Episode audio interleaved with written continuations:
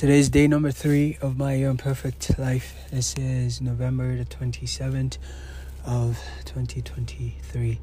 Um, so we had our first snow-ish storm today. I'm in Waterloo, and we have snow on the ground officially. You know, there was a bit of snow past few days, but it was nothing. It just evaporated as it landed. But now you see everybody running for their cars or running for the inside of the stores just to keep warm. It's minus five right now, so it's only gonna get colder from here. Especially the moment you have ice on the ground, it's like a freezer.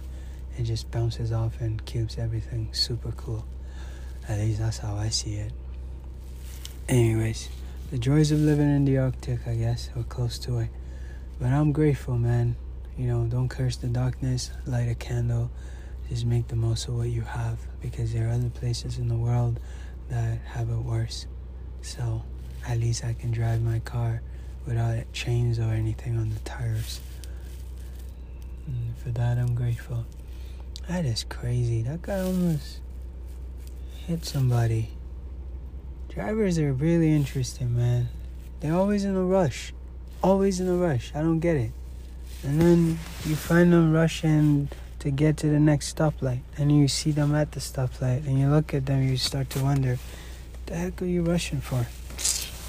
Causing delay for everybody. It just takes one driver for the entire freaking highway to be shut down. Because this person was just doing whatever the heck they were doing.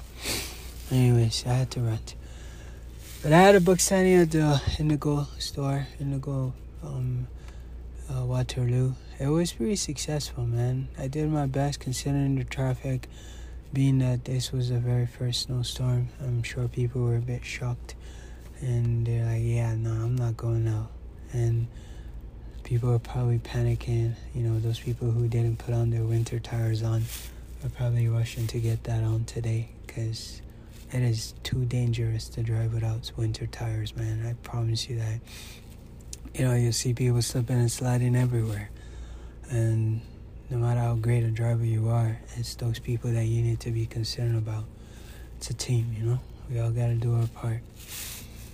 But I got mine on, never took it off since last winter.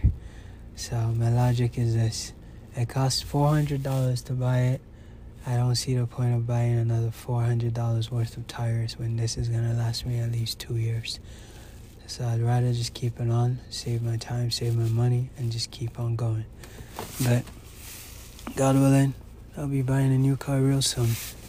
But till then, I don't need a new car really. I'd rather invest my money, to be honest. The one I have works just fine. But then again, it is a want, not a need. Uh, it's very important to be able to distinguish between the two. That makes all the difference in wealth building opinion, and I'm sure in a lot of people's opinion as well. But that's.